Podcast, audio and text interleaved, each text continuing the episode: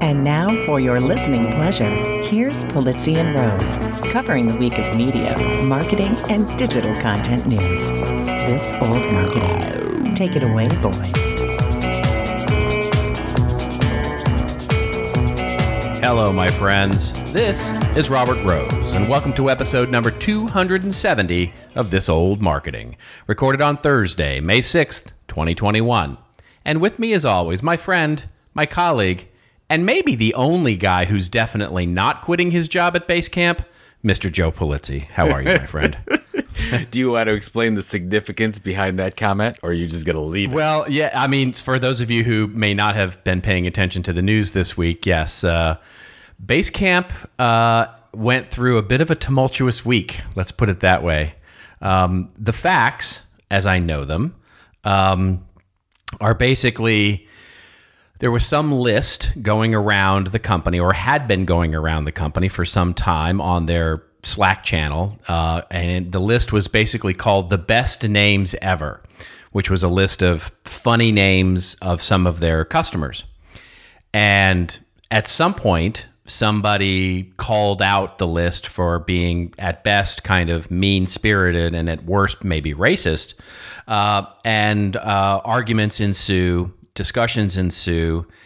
Then, for some reason, things got escalated very quickly, uh, and the you know the uh, powers that be at Basecamp, who are, of course are you know very famous for corporate culture and work culture and writing books on such, uh, issued a decree um, that said basically, okay, no more political discussions on Slack, no more uh, no more you know committees. Uh, we're doing away with the you know corporate perks um, that sort of force you into d- making decisions that we feel are right that you may not feel are right.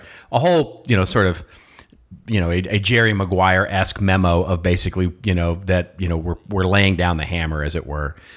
Then I guess that didn't go over. At oh, I all. wonder why that didn't go over well. That's a, Yeah, that's, a, that's a real surprise to me. Yeah. Yeah.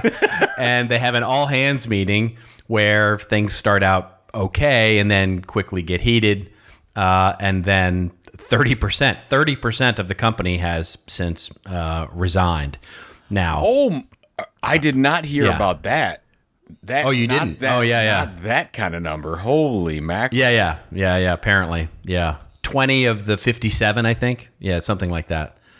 Yeah, have uh, have have issued resignations and and are vocal about it on Twitter, or you know, saying why.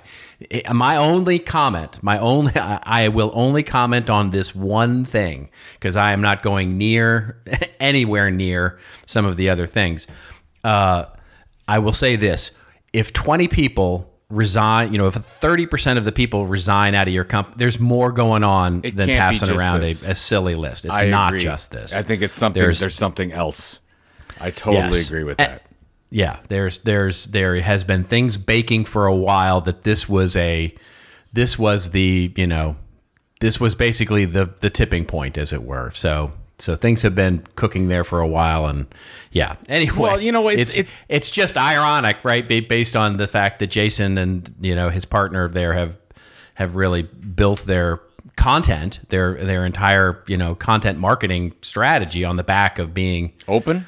a open about their right. their work culture and you know so, uh, something else uh, you know my wife said to me she said she said she said why on earth would you ever i mean look the the issuing such a decreed memo to your staff is one thing issuing it publicly is seems like the dumbest idea in the on the planet. Why would you do that? I said, I, you know, I, I don't disagree with that. It's just their culture. It's the way they do things, right? Everything becomes a book or a memo or a blog post, right? So it's. I, I think there's a lesson to be learned there. but I think well. that's that's it's funny because there's a total separate um, issue, not not personally affecting me, but somebody that I know that happened to them, and it went out on social media, and then the initial reaction was not to go call the person up or talk to them one on one. It was to re- issue a public press release on the on the matter. And I think for Yeah. some reason we've lost our way that we should just go talk to this human being and see what the heck's going on. Right. and Exactly. ask, hey, what's your issue? How can I help you? You know, whatever.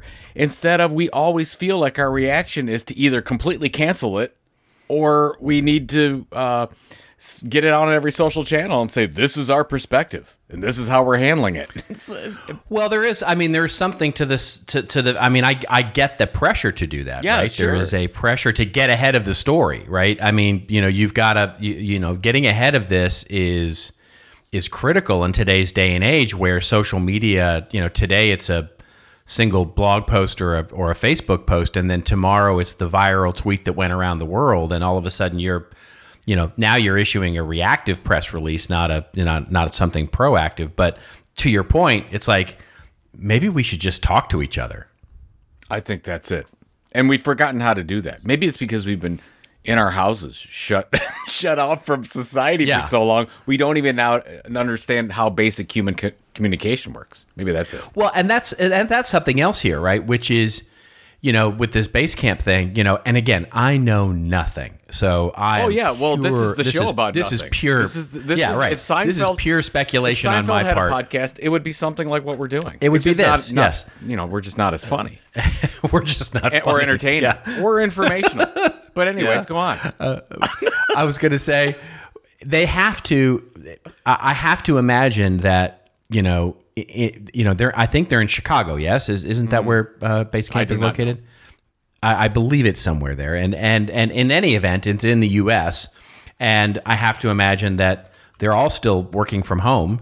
Um, in you know, in, in large degree, maybe they're all in the office. I don't Chicago. know, but I just but looked but it up. Absolutely. Power of the web. but but the key is that all of these things seem to be happening. You know the whole thread of this thing is that electronic communications don't have tone. Even the memo that was decreed was you know was about the fact that you know slack lacks tone and, you, and nuance and you can't really understand what people are saying so people feel bad about having political discussion you know all these things right? The rationalization behind all of these communications seems to be the thread that you pull all the way through it is electronic communications instead of talking to people.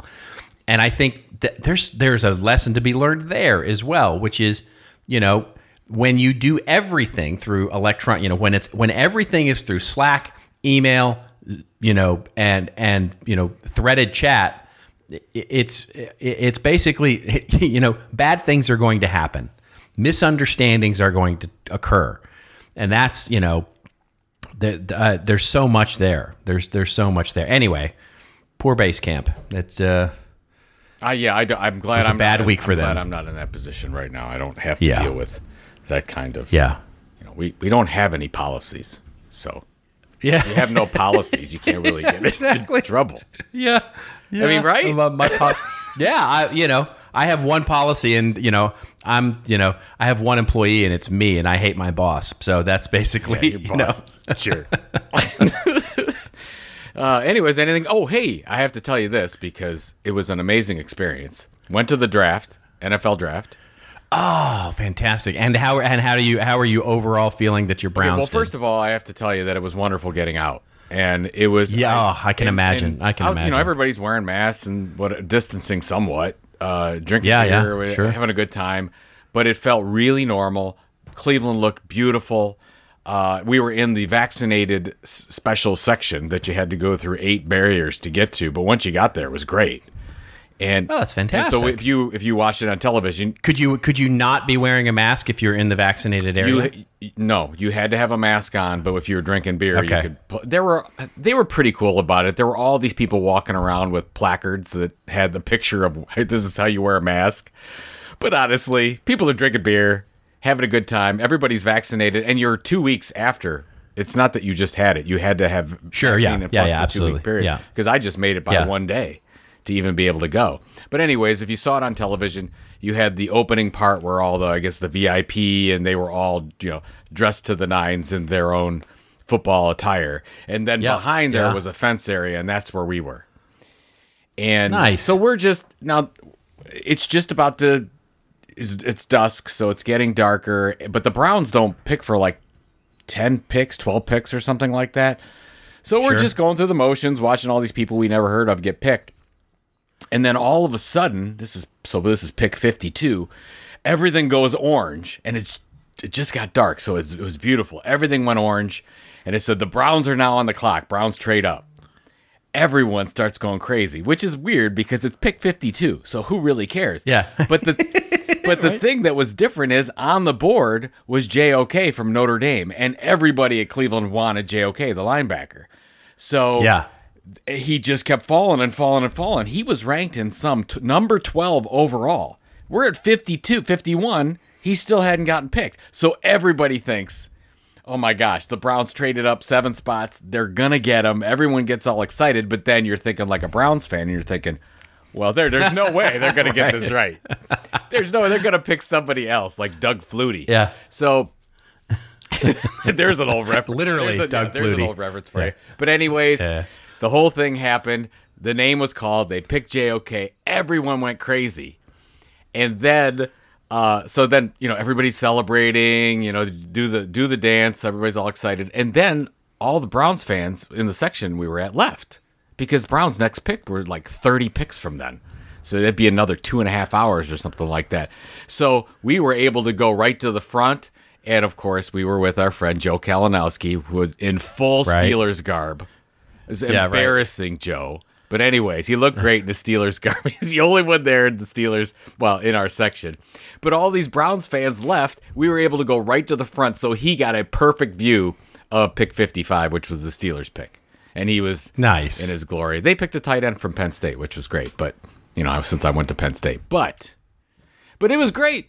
We had a fantastic. What a great thing. Yeah, what a great was- time. I'm jealous. I'm It absolutely jealous. awesome. That would have been It was the really- the- earlier in the day when I had to get my my vaccine bracelet uh, and show proof of, of vaccination. It was 30 mile an hour winds going sideways with some rain, and I'm like, this is the worst day ever to have the draft. But by the end of the Right. day, it was about 50, 55 degrees and sunny, which was great for for Cleveland in, Beautiful. in late April. So beautiful. Yeah. You got to love it was fun. It was fun. Yeah. We should just do a football podcast. I, Well, we should, we should, uh, but the, nobody would subscribe to that, and and everybody's like hitting right now. Skip, skip, skip, skip. Fifteen seconds. So should we get to the news? I guess so. I really want to talk Browns Cowboys, but we will save Yeah. it for some other day. We'll save it For, for, next, an adjunct for the next show. 20 episodes, we'll save it for. All right, what do you got this week? All right. Well, let's. We've got a lot of news this week. This was a big, heavy news week. Um, and uh, we had to filter it down as we do. The biggest news that came out uh, in the last week is from our friends at Verizon. Uh, and of course, they sold uh, their media businesses, which of course include Yahoo and AOL, to a private equity company. Boy, what a time to be in private equity. Um, and so they sold this uh, the the both companies to uh, Apollo for five billion dollars. The cur- the story courtesy of uh, CNBC, uh, opening up by saying Verizon is going to sell its media group to private equity firm Apollo Global Management for five billion dollars. The company's announced on Monday.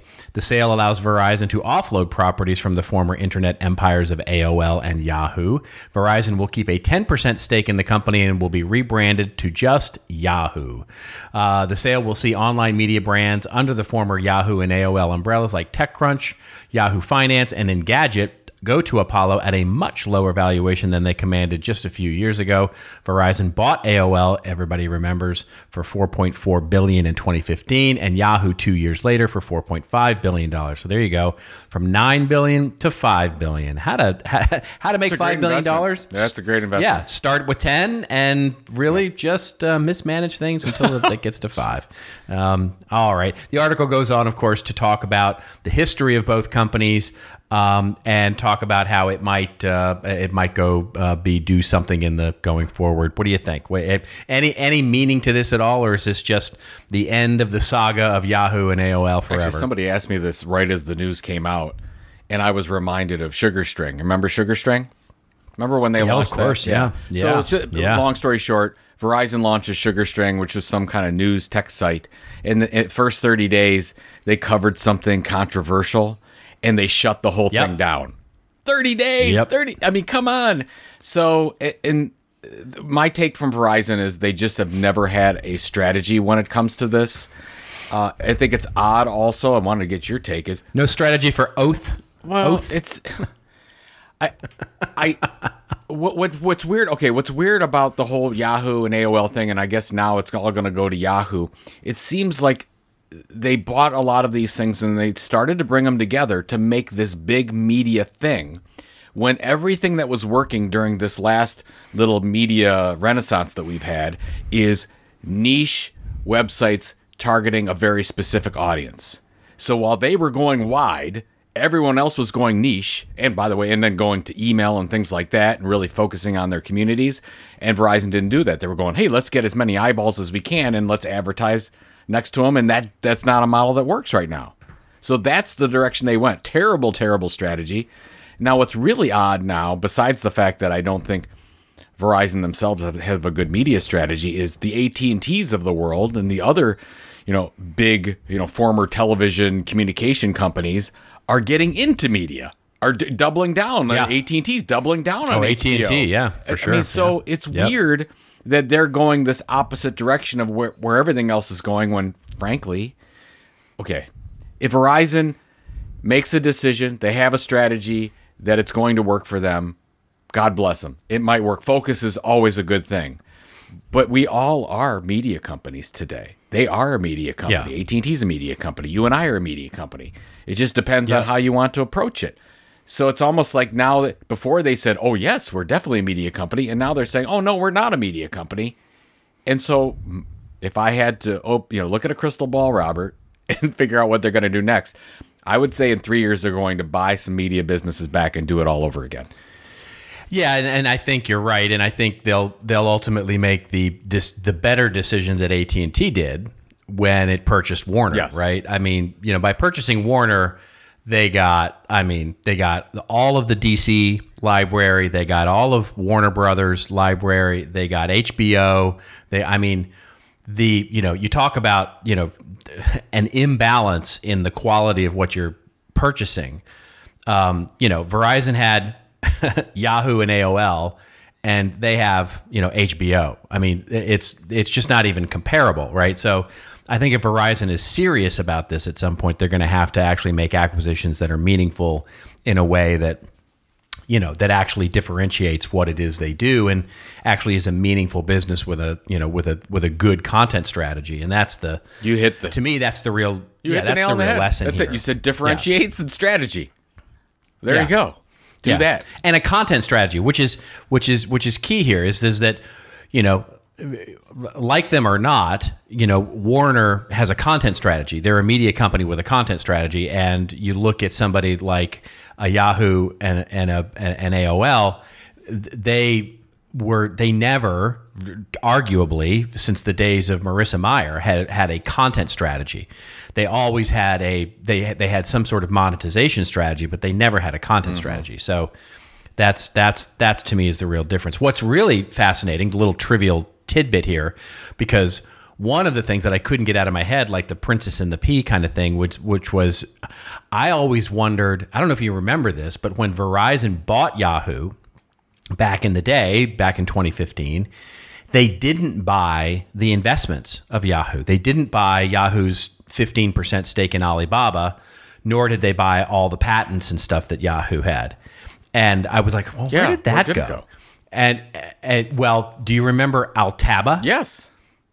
Yeah. So Altaba was the company that was formed by the sort of carcass of Yahoo after Verizon came and cleaned it off its bones, which included the 15% stake in Alibaba and some of the patents and you know investment stakes in things like you know Eastman Kodak and Paperless Post and SeatGeek and you know all sorts of things, right? So turns out I went and go, well, where whatever happened to that company? Well, as it turns out, 2019, while we were all like getting ready for, you know, what the hell was going to happen in 2020, it, they folded it up. They, they, they went public for about 20 minutes and then, and then basically folded the whole thing up and divvied up the money and everybody went home. So Jeez. there was a lot of money there. There was there was a There lot. many people got rich off of that little money. thing. Oh Yes, my god, exactly. multiple billions of dollars got handed out in that uh, in that exchange, and so it made a lot of it made a lot of people rich. All those exchanges and sales and stuff like that. So it has that going go. for it anyway. All right. Yeah. Good for them. Yeah. Oh, and we should also mention, by the way, this is a story that was sent in to us. Um, uh, speaking of acquisitions and media and big stuff like that, that Netflix, um, the rumors, uh, and and basically, this is an article that comes from uh, Bloomberg uh, that was sent over to us. The idea that Netflix big buy should be Discovery, and the reason for that, speaking of stocks and public and all of that, is because of the you know the you know stonks and Wall Street bets and all of that basically, you know, supercharged up the stock. Uh, and then basically, uh, Archegos, which is the equity firm that had all the stock in Discovery, the network, basically couldn't cover their shorts and went bankrupt, basically. And, Dropped and by 50%. from that, yeah. the stock, yeah, the stock value dropped by 50%. And now it looks like maybe Discovery is a target. And the article that we'll link to in the show notes says that uh, Netflix should go out and buy Discovery for all the HGTV and home network shows. I think it's a smart idea. I like the article. I think Uh, What's it's a- the I think it's a- valuation? it's a I'm looking at this right now. What's the the valuation of Oh, yeah, Discovery. Discovery? Yeah. What 26 billion is a rev is is a what's the market cap? Uh, I don't know the what- answer to that question. I would guess it's something some very small multiple of that right now. I'm sorry. I want I want to check because Yeah. I want to see if this uh, if it makes sense Oh, Netflix could buy it for for a- pennies on the dollar. th- th- yeah, exactly. I mean, with the stock as low as it is okay, right well, now, I mean, it- it's, still hey, it's still Yeah. 17 billion dollars. I mean, that's not that's not 2 billion. I mean, that's I know they have the cash and they would they would do a stock deal. they spent 26 billion on content last year. Well, see, now that's the so, that's a really good point, and this is what I was thinking of when when this came up, and somebody shared this is. What do you do? You do you spend all your money that you're going to have because that's going to go up next year? What are they going to spend? 30 billion, 40 billion, whatever on content? Well, Yeah. Is it is it actually cheaper? or do you go acquire a Is library? it actually Yeah. Mm-hmm. cheaper to buy a Discovery and it's 15 or 20 billion dollars in new content? I think it might be. I mean, it's Yeah. it's a great it'd be a great move. Now here's the thing, now since it's out, uh somebody else is going to buy them. It'll be an Amazon or it'll be I mean, how many Somebody's going to buy it. Yeah, Amazon, Amazon, would be Apple, another smart choice because they could monetize the hell out of that. AT&T could buy them? I Yeah. mean, cuz Verizon, could buy them. Verizon. oh my God! Could you imagine that? Verizon. Now there's your content strategy for you. But, There but you yeah, go. I mean, we're well, we're gonna. I know we're gonna talk about this, but man, the, the opportunity for these deals to happen.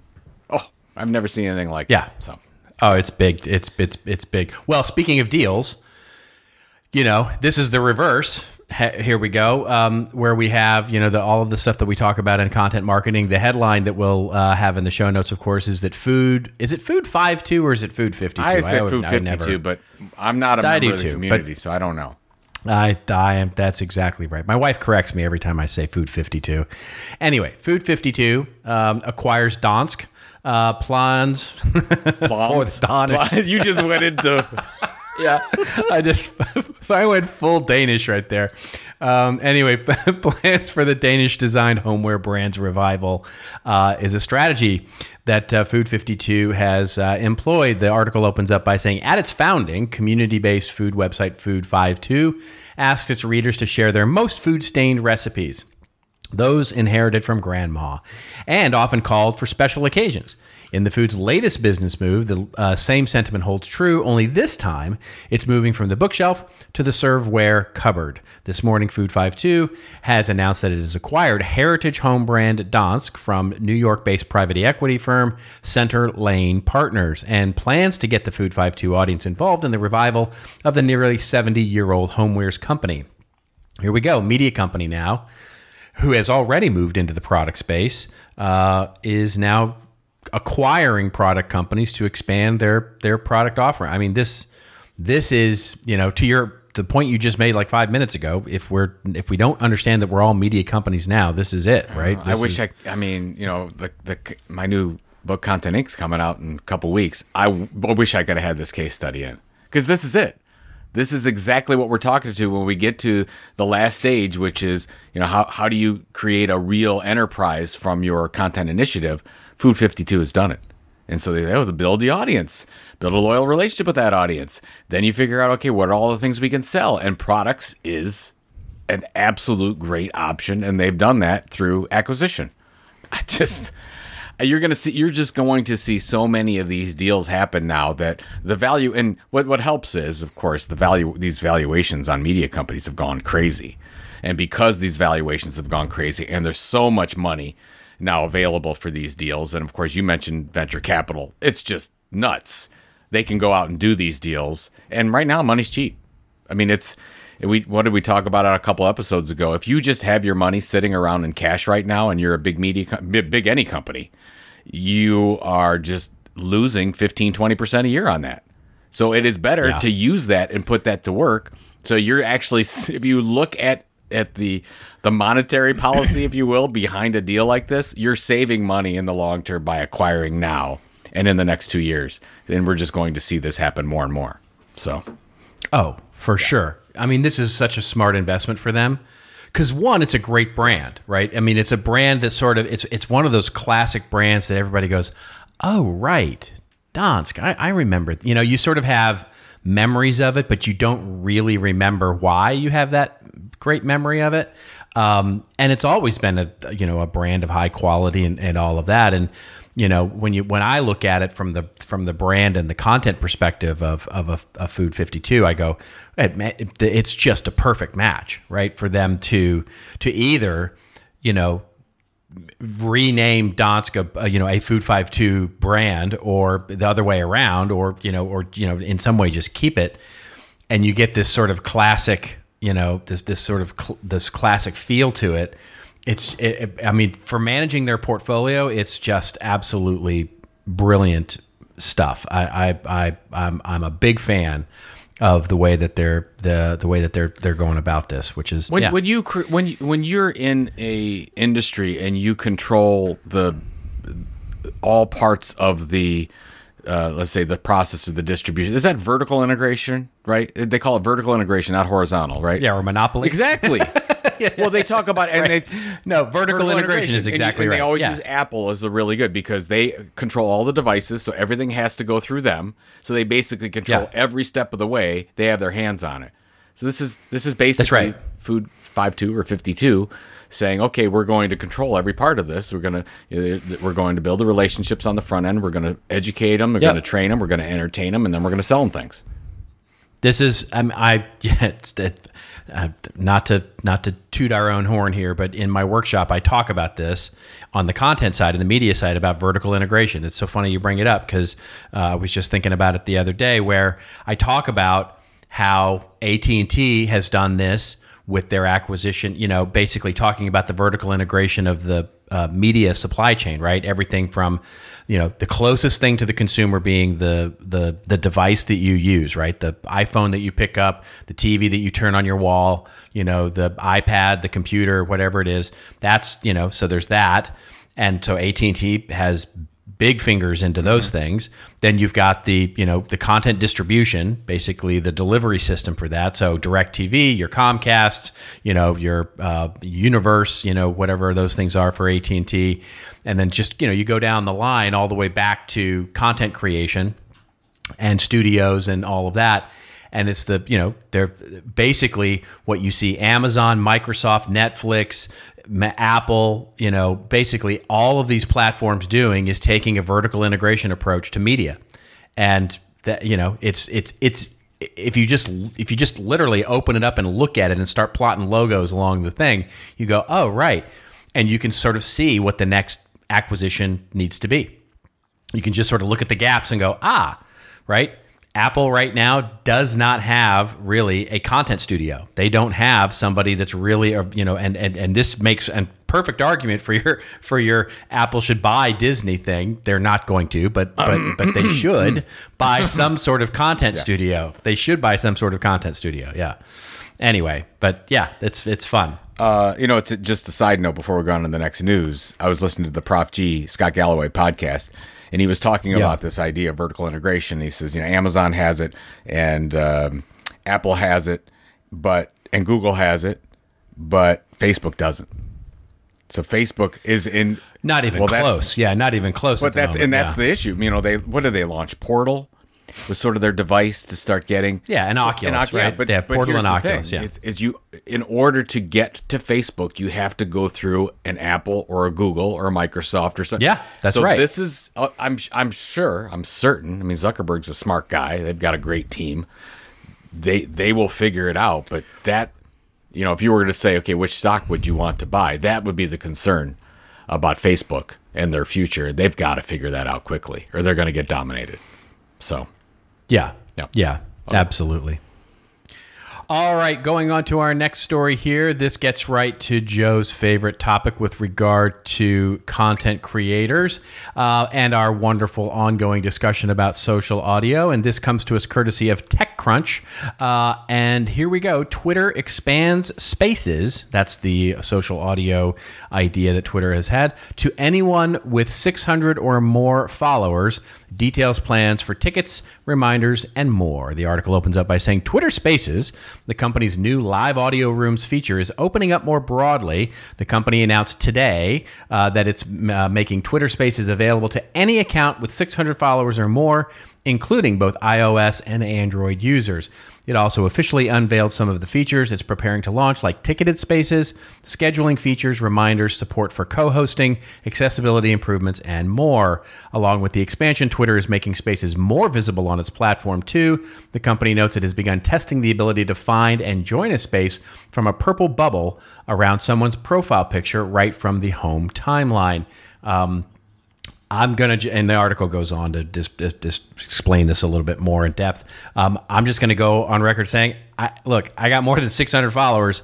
Um, you know, I, I don't have it yet. I, I don't, I don't, I don't got it. I don't know if Twitter doesn't like me or if it's been listening to the podcast or whatever and been hearing me bitch about social audio, but I don't got it yet. Do you? Uh, yes, I do, Robert. Actually. Oh, yes, Uh, of course you do. Of it- course it you do. Just, it wasn't a problem. I don't know. I don't know what the issue is. actually, yeah. I, but again, back to our uh, concept that we've been talking about forever. You know, you're beholden to a big network like that. They can do whatever they want. So they could withhold it from you for God knows what reason. yes, they might. But they uh, might. but you know, a couple. I heard I was, you know, there was the discussion about Trump and a Facebook, and then there was a big meeting about me and Twitter. That's exactly apparently. right. It's It's, it's yeah. Trump, and then you are number two on the list. Yeah, they will revisit the decision at a so a later couple, a couple ta takes on this one. First of all, I did not see the live events integration, and now that I've read this article at TechCrunch and see it, if I'm Hopin or if I'm one of the other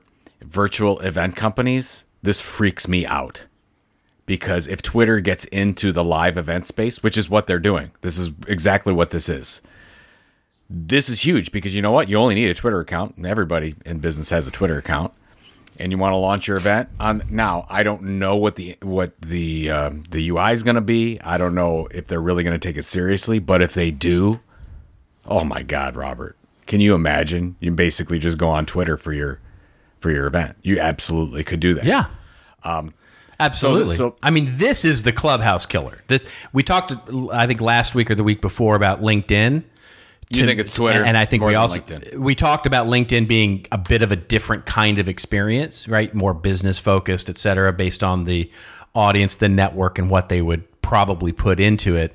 This to me is ultimately the the club if it's if it works in a similar way with as good of features. This would be and the they and here's the thing yeah. is they don't have it yet like i and i and i tried twitter spaces it's great it's great i think that they've come a long way in a very short period of time but it's still i still would take clubhouse hands down from a usability standpoint that said twitter will figure it out I, i'm positive Oh, yeah. i'm positive they will Usability is the easiest part now, to I'll, figure and out. I'll be honest with you. I mean, uh, we talked about this. I mean, you know what I'm doing. So our, we're, I'm doing my book tour uh, on Clubhouse. I have 11 dates set up. We just had the first two. They went really, really well. Uh, but I've had some pushback from a couple of the guests that have said, "Why? What? Like, are you really doing the Clubhouse thing?" like, yeah, they said they both said, "Let's do Twitter Spaces," and I said, "Look, I want." to, I want to try this clubhouse thing as an experiment, so I want to give it a shot. I think it's going to be the right decision long term, but you know, just the fact that I'm getting pushback on it makes sense. I mean, I think I think everyone in our little space believes that Clubhouse isn't going to make it, except for a few people. I think depending on the topic and depending on the community you're trying to build, Clubhouse is going to be excellent. Clubhouse doesn't have to be a behemoth to be successful.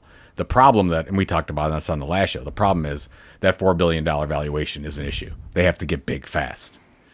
And that that's an issue. But for, you know, back to the point about Twitter, whew, this is I, I the the amount of different businesses that Twitter can go into now that they're open to it is just astounds me. And I know they didn't have the most wonderful um, guidance that came out in their results uh, that they announced last week, but wow, that I, they could they could be in so many different businesses that it's not even funny.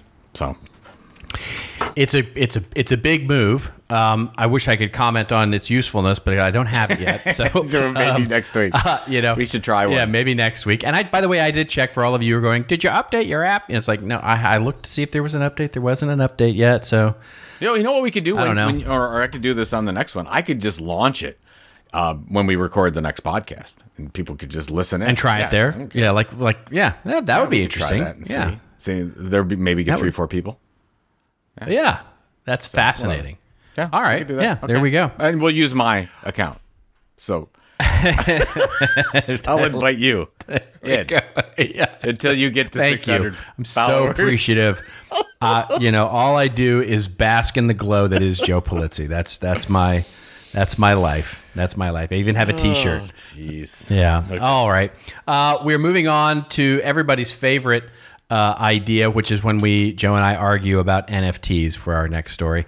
Um, so, two stories here that we'll link in the show notes um, that NFTs are kind of back in the news. The first one we'll link to is uh, courtesy of, of, of USA Today of all places. Uh, and it's from uh, ex CMI keynote uh, speaker Kevin Smith.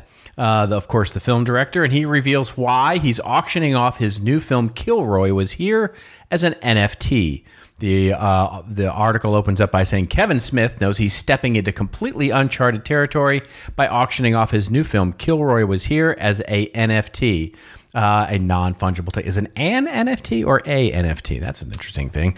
Um, the owner of the Kilroy NFT will secure the rights to exhibit, distribute, and stream the complete completed horror movie, uh, horror comedy, sorry, horror comedy anthology, directed, co-written, and co-produced by Smith, making it a potential means for the new owner to earn money outside of the blockchain. And the article goes on to quote Kevin about how he's so excited for this and feels like it will be great and all those kinds of things. Uh, the second uh, article uh, is coming to us. Well, we're going to link right, to the, the source, source. here because there really isn't an article on this. Um, this is Gary Vee, uh, who has launched a new site called veefriends.com. Can Gary do anything that doesn't have his? And anyway, I'm just, I'm not going to get off on a Hold it, yeah, hold tight here. I mean, let's talk about the concept, V- not your V personal friends, issues. V, v friends. the way NFT projects should be. Uh, this is basically Gary launching a token, a, a his own coin, um, which will become a mean. If I'm understanding, you'll you'll correct me if I go astray here.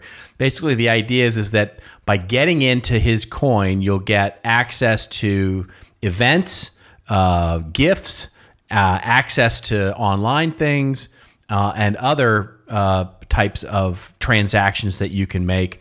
Um, and it's a coming soon. So basically, if you go into the site, um, you'll be able to acquire these tokens um, and do things like, you know, get dinner and a beer, get you know a brunch with Gary. I guess I'm not sure really what all these things are. They look a little like fifth grader token, uh, fifth grader. Uh, uh, I don't know. Tarot cards, I guess they look a little Yeah, kinda like, not strange Uno sure. cards. But Yeah. just explain it to me, Dr. Pulizzi, because explain it to me because both of these things seem absolutely ridiculous to me. Okay, well, first of all, let's talk about the Kevin. let's talk about the Kevin Smith thing. Sure, yeah, absolutely. Let's Now- do it. Tell me why he needs an NFT to do He doesn't. He doesn't need an. NFT to do it, but he'll he'll make a ton of money off of it because he's first. This is first mover advantage. Right. So he's basically using the NFT as a total marketing buzzword way to say, I'm looking for somebody to finance my film. Yes, I think so. And he, but also he wants to say nobody has done this yet. He's always been But of course they have. Of course they have. Of course, of Not, course they have. not with an NFT behind it. No. well, okay, fine. Because here's the here's the difference. I mean, yeah, you you, you Yeah. it's automatically structured as a smart contract. If he sells this off, and whatever royalties Yeah. that he takes off it on the back end, that automatically happens. That's the, that's basically a smart contract. That's what they do. It's on the blockchain.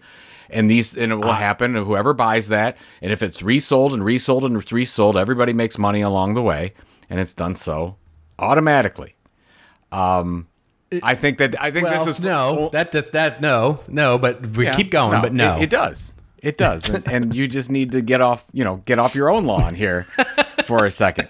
Um, so I think with with Kevin Smith's case, it's a first mover advantage. Now I want to talk about Gary Vee's thing because because I'm infatuated with it. I don't. okay. I'm not sure I can wrap myself around all the little cutesy cards that he has. And Yeah. that I don't get quite yet. I'm trying I mean I'm on the page that has here's what you get. I'm infatuated Sure. by Yeah, the idea of the he's a it's a 3 year event. If you are a VeeFriends whatever token holder, I don't know how that unlocks because VeeFriends token that is a fungible token, like a dollar is a fungible token. An NFT is a unique Right. thing. So I'm under the assumption Right. that you get a certain number of tokens, it unlocks an NFT. He's calling it an NFT. I, that's where it confuses me. Anyways, the idea of doing this as a super event and having it unlock con- so, so once you buy this NFT or have access to this NFT, you unlock content and opportunities. Now, yes, could you do this uh, in a different way with multiple different integration software integrations and multiple different integrations at the live event? Sure, it can be done. But this is where we're headed, where you buy this one F- NFT and you basically have access to a thing for three years, and at whatever level you buy into, and you can resell it if you want to, and get somebody else gets that access, and it's just super interesting for the fact that this is the way that you're going to see events run two years from now, and it's just that's just going to be it. Every every ticket that you buy is going to be an NFT. Every ticket. Well, that I don't disagree with necessarily. I don't. I don't disagree that tickets are great. I mean, I've talked about this many times that that tickets are a great uh, use case for for NFTs because, and the reason I think that is because the, they are things that are valuable that increase in valuable up until a, a, a time of an event and then become instantly not valuable. And that's that's what what what a smart contract is perfect for i mean it's a perfect application for smart contracts Well, and that except in this case that it, it can keep based on an event certain this thing needs to happen and as soon as this event happens it clicks over into some value has been exchanged on that one event it's a perfect it's a it's a perfect uh, you know um, application for the nft type of technology blockchain but but, technology but the difference contracts. is is that that NFT can continue to have value in perpetuity. That's the difference. for Because I'll give you I'll give you an example. I'll give you a quick example. Do you know crypto? Are you familiar Yeah. with CryptoPunks? Okay. yeah and the crypto Okay, kitties so and crypto punk, things. yeah, CryptoKitties were sort of like the first. CryptoPunks is like the OG NFT, launched in 2017. These are the ones that are going. You know, if you wanted a floor punk, which is the the the lowest level of punk you can buy, it's going to cost you seventy thousand dollars right now just to get one. It is a big deal. People spend a lot of money for them. They Larva Labs owns CryptoPunks. So they started this years ago. They just launched a secondary thing. They do all kinds of stuff, but the new one they launched was called Meebits. Doesn't matter. They're 20,000 little things that look like they're out of Minecraft. It doesn't really matter, except for the fact that what they did was if you were a CryptoPunk owner, it opened up it, that and that particular NFT opened up you the opportunity to get a free Meebit. This is four years after the case. They and they could do that. So th- what's what's amazing is is that you could have access to a conference, access to a piece of content, whatever the case is, and then you can keep as the c- content owner, you can kill, keep delivering value on that for years. So this is where I'm, and and I don't have it. I don't have my arms around this, Robert, by any means. But I'm just trying to think. Let's think for content marketing world, right? Content marketing. Somebody pays twelve hundred bucks to go to content marketing world. Well, after that event's done, it doesn't. The experience doesn't have to end they could actually use that ticket for next year, that NFT for next year, and keep adding upon it. And you act, instead of showing a board out there that says I've been here for 11 years in a row, the NFT already knows that. It's already built in. I, I, you, you get no disagreeing with me on that on that on that on that. I, I don't. The idea of using i mean look this this idea is as old as you know i mean it's old it, it, the idea there eh, of using custom currency to represent value is eh, it, it can be it can be explained in everything from the chips that you buy when you walk into the casino Yes. that the minute you walk out of the casino are worthless right to the loyalty points that you can buy when you fly frequent flyers or you use your credit card or anything like that that in any other store are worthless. It's basically there it is currency that is good within the little nation state that exists when you walk into that that place. It's as simple as that. So when i see something like gary vee going eh, you know and look, I, let me be clear because we talked about this the last time too, which is I don't deny it's happening. I, I, I just I really I, I find the whole thing kind of silly. Is is is the is so uh, I'm I'm I'm amazed and intrigued by the fascination with it. At the same time that I'm like I I, I kind of don't get it, right? Which is you know when I see Gary Vee saying, "Hey, it's not," you know, basically what he's saying is we're going to have 9,400 tokens total for admission, 555 tokens for gifts, and 300 tokens that'll give you access to me.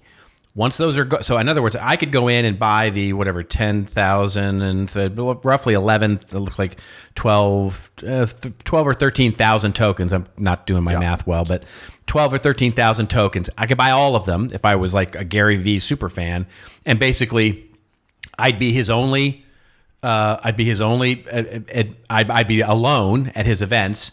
I'd have full access to him for lunch and brunch and bro things and all the wonderful things that you know, FaceTime Frog and FaceTime Fox and you know, courtside cat, part of the dream team, keynote koala, jam session snail. I'd be all of those things, right? I'd, I'd have I'd have a monopoly on Gary Vee's time and access and all that kind of stuff it's the same thing as him basically saying, you know, and by the way, analysts have done this before as well. I mean, this is not uncommon in the B2B space as well. When you buy access to analysts like Forrester or Gartner, in many cases, what you'll get are credits, right? You'll get a number of credits associated with your dollar. So if you want an hour with an analyst, it's 14 credits. If you want, you know, if you want access to uh, the white paper section of a thing, it's going to cost you three or four credits. If you want to come to one of their events, it's going to cost you 25 credits per, you know, user. Same, same, same thing, right? It's basically associating a dollar value in this case to some sort of uh, unique currency system. And all it really does, uh, it, just having lived this and done this for, for on the analyst side as well as in other businesses, the whole point of it is, you know, why do you go to a casino and buy chips instead of, you know, uh, because it disguises the amount of money that you're actually spending. That's that's That's the that's, key. truth. Absolutely a truth. And so and so th- so uh, from a from a, as a marketing person, I go, all right, I get it. I, I understand why they're doing it. As a product development person, I go, I I, I get it. I, I sort of get what they're doing. I the only thing I object to, like especially with the Kevin Smith thing, is I just I I I, I, the, I, I don't know. I mean, maybe I'm just being grumpy. Uh, you know, when I see him doing this, and I go, okay, Kevin, all you're really doing is asking for somebody to buy your film before you make it. That's all you're doing. You're still going to have to hire an accountant. You're still going to have to set up an LLC. You're still going to have to do all the things that any production company would have to do to maintain the accounting of the film and do all the things with the rights and and you know distribution. You're still going to have to do all that work and hire all those people and figure all that out. Eh, all that stuff's still going to have to happen, and the NFT part of it is meaningless. Is meaningless, and that's that's my only. That's my How only is it meaningless? be- what value does the NFT bring to the Kevin Smith thing? What value does it Basically, somebody is going to buy it for an Because extraordinary gonna- because amount of money, if and I'm gonna- going to have the rights Correct. to do whatever they want with the movie. It's a contract.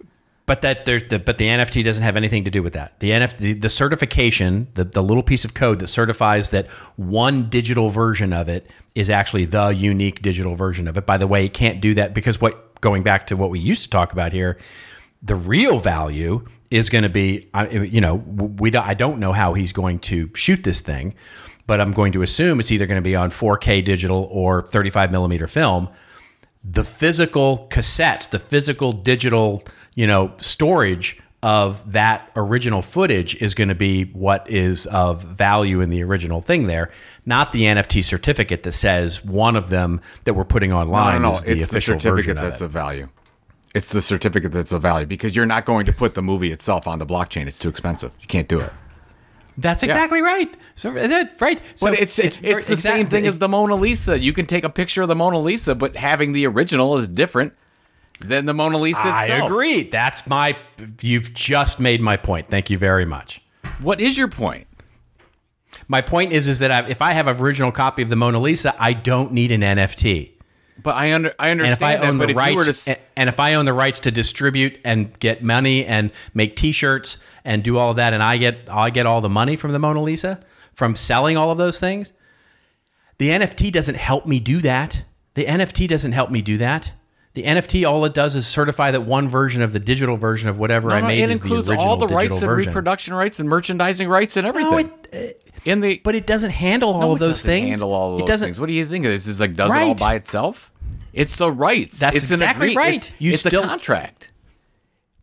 What? What? not like any other contract that you know the the fact that the, the the smart contract here is basically saying yes for you know whatever is going to happen is is is it, it, it, you know the one original version of that will be I guess I don't, I don't even know what what the contract would be, but but but it's not going to preclude anybody from having to set up all you know like for example, if I go own the film, and I and as the owner of the film, I make a deal with Regal Cinemas to show the film, and I make a deal with them that's going to say, hey, listen, you, you know your classic standard, you know distribution, you know you're going to get you know sixty or seventy percent of the revenue, and we're going to get thirty or forty percent of the revenue. I'm going to have to set up an, another NFT for that, or I'm going to have to set up my own contract, my own classic, you know, But don't- in physical contract Don't you that. think that right now it's you know we're bleeding edge here. We're be, be, before the beginning. Don't you think that in a few years Yeah. all that's going to be very easy to do? Agreed. I don't It'll all- disagree with well- that at all. I just don't. I I think that for the Kevin Smith thing, to me, the NFT is. I think it's market. Yeah, in this case, it's marketing. marketing. There's no doubt about it. But the fact is, is that it somebody's got to be first to do it, and I think that in the very near future, those things will be automatic. So let's let's say you wanted to buy a, a, the Beeple sixty nine million dollar thing.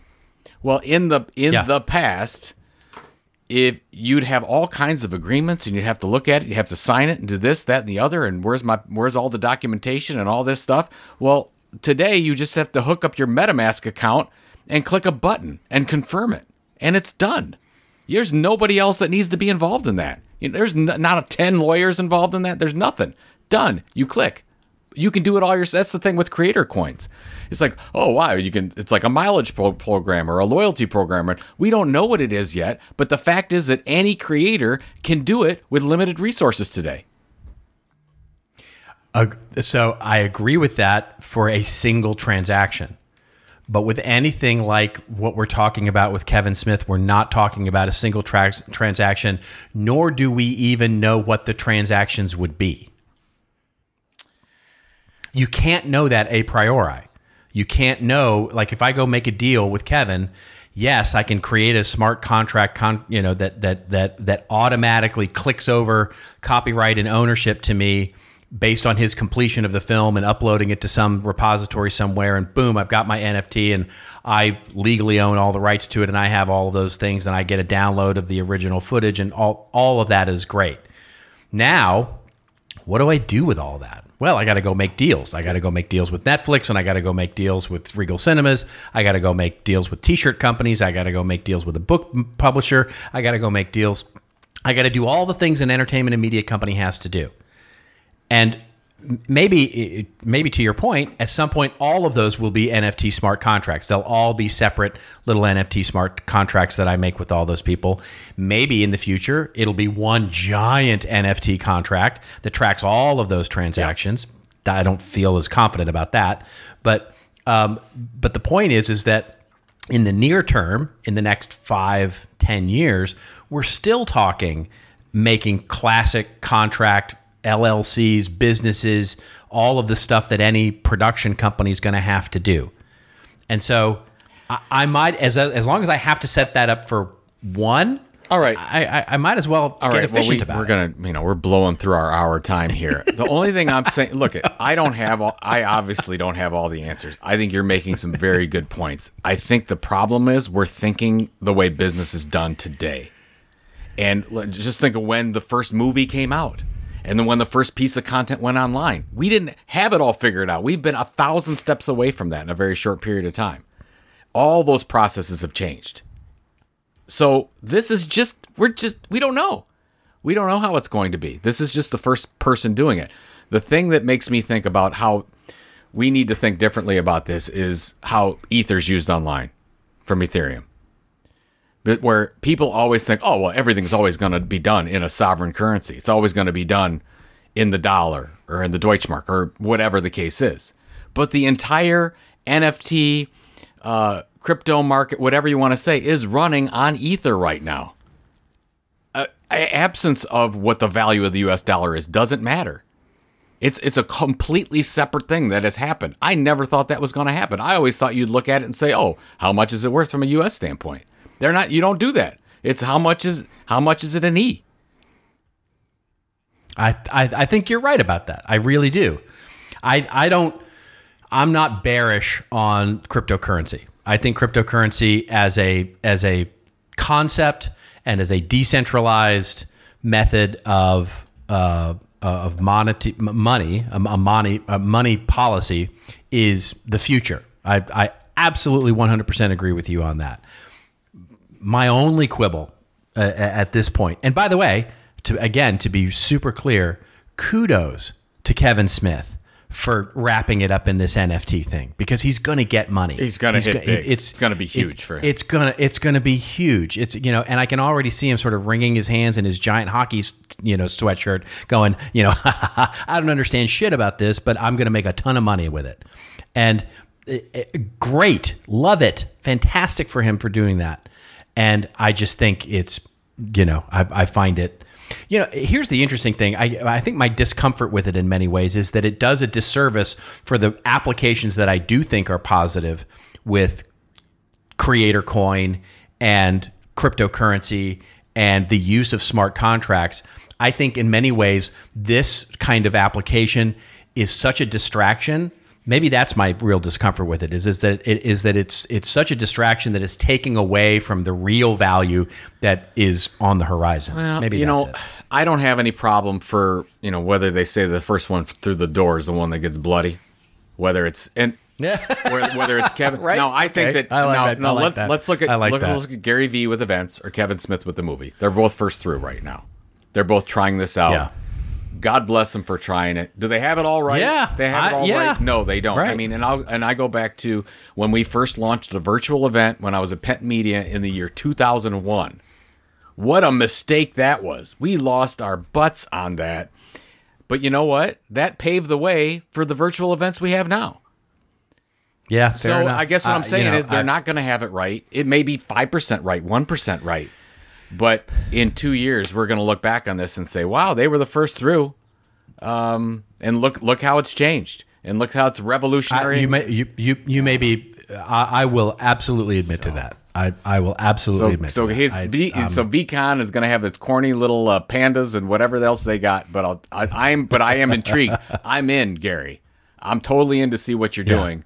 Be, and he's crazy enough to try it, and he doesn't care that he's getting a lot and he's getting a lot of negativity behind it too.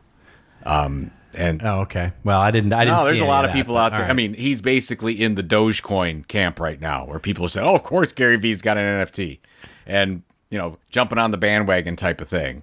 And he's not a real Yeah. crypto guy and all that kind of stuff. So, but I'm like, Right. ooh, this. I think this. I think we're seeing the future right now. So, yeah. Should we do rants and raves? do, I uh, mean, we went off on 30 a we- rant, rants and raves. this is this in your next 30 seconds folks will be your favorite part of the show which is of course where joe and i go off on a little bit of a rant or a little bit of a rave that makes us feel like we were at the draft or maybe waiting for the draft.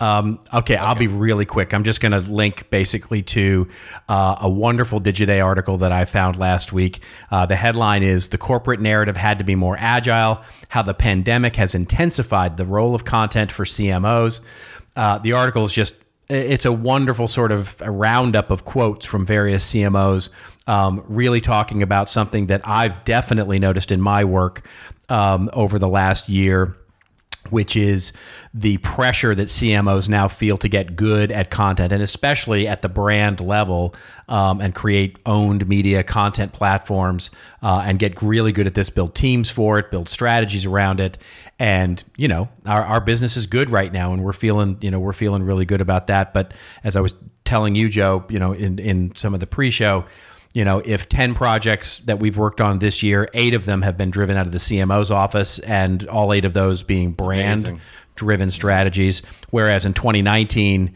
it might have been two, you know, of the 20 projects that we did, you know, most of them focused on demand generation and, and uh, more technical aspects of content. So, it's a fascinating article and just something that identifies a trend that we've Only seen. took 12 years. Yeah, right, exactly. We've been talking about that getting to the CMO's office, and I guess it took a pandemic. Yeah, that's right. that to happen. Yeah, exactly. To All get right, us I there. have. Uh, Yeah. That's a great one, by the way. Uh, I have two two links that I'm going to put in the show notes. So this is sent by um, Disability Wire Media, actually, and uh, they sent this these two articles to me. And the issue was they had a problem with me focusing on uh, or not focusing on SMS or text at the top of the subscriber hierarchy. You know, in my subscriber hierarchy, I always have email at the top. Ah, you know, yeah, moving right, From, yeah. yeah. The yay yay boo boo scale. scale. Moving from the bottom, which is always Facebook at the bottom, and it will always be at the bottom, and then going up to things we can control, print subscribers because of the data, and then email, and then I've got membership groups in there but I didn't I don't have anything like SMS or text. And they said, "Why not?" And I said, "I I see it as more spam. I don't see people using this for a positive, consistent communication experience. Uh, I see it more as, oh, you know, want a 20% discount on something, or let me spam you, or are you in the area? And they use Beacon, beacon technology, and I just didn't think it was anything content marketing related. I have two articles here in the retail space. Uh, specifically, there's this really good article in a uh, this is a Stack blog called For the Love, where there's a Taika, I think it's pronounced, which is kind of like a um, chilled coffee or some kind of chilled drinks, and they've used a friends list on SMS, and it's grown rather big. And apparently, they've only got a one percent opt out rate. They do send some texts and offers and or offers and stuff like that but a lot of it is friendly information ongoing communication they do it consistently so here's a couple of examples that we're finding in the retail space that people are actually using text and sms personally robert i don't i still don't believe in it uh, maybe I'm I'm coming around if it can be done properly. I think that texting is still so personal. People don't want to get uh, something that you would get in an email. Uh, but apparently it's working for this brand and a couple other ones. So I'll put those in the show notes. I guess all I'm saying is I'm willing to be open to changing my mind on it if I can see more of these examples. Here's the first two that I've seen that are actually trying to make it work. Maybe it's a thing. So I, yeah, I'll, I'll say this. Um, if it's a value, I do like getting a text message.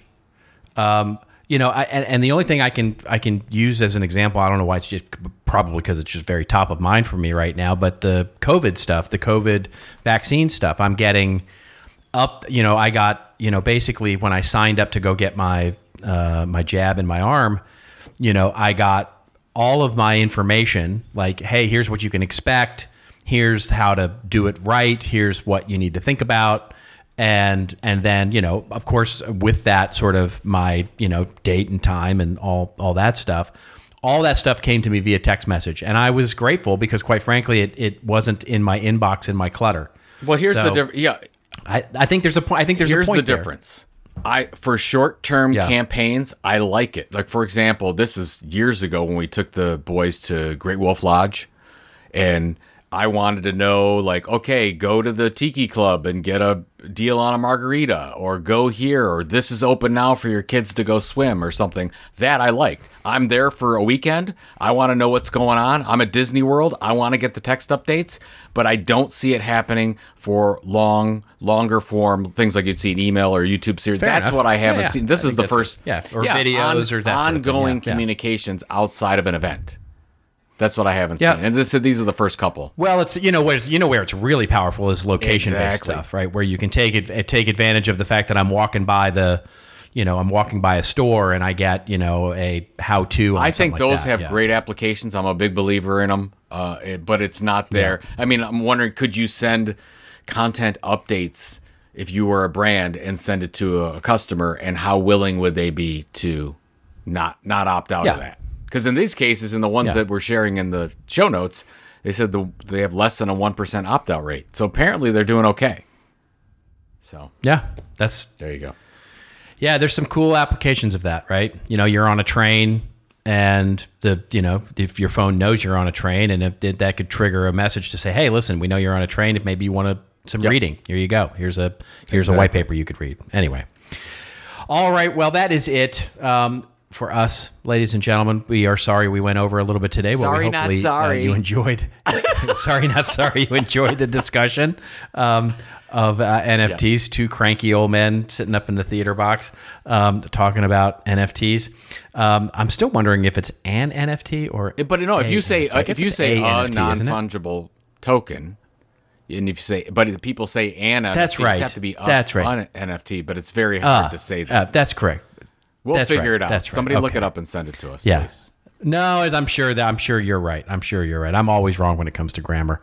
Anyway, we're signing off. If you want to get all the goodness, like if you haven't had enough of more than an hour of us nonsense today and get more of the goodness of this podcast, the show notes, dive into any of the other 269 episodes here, just get on over, won't you? Just move on over, just head on over, just surf on over to our shiny new website, thisoldmarketing.site. We want to thank the wonderful folks at Radix for powering our thisoldmarketing.site. Of course, you want your own .site domain, get over to Radix and they can help you do all of those wonderful things. Until we meet again, just remember folks, it's your story to tell. Tell it well. We'll see you next week on This Old Marketing.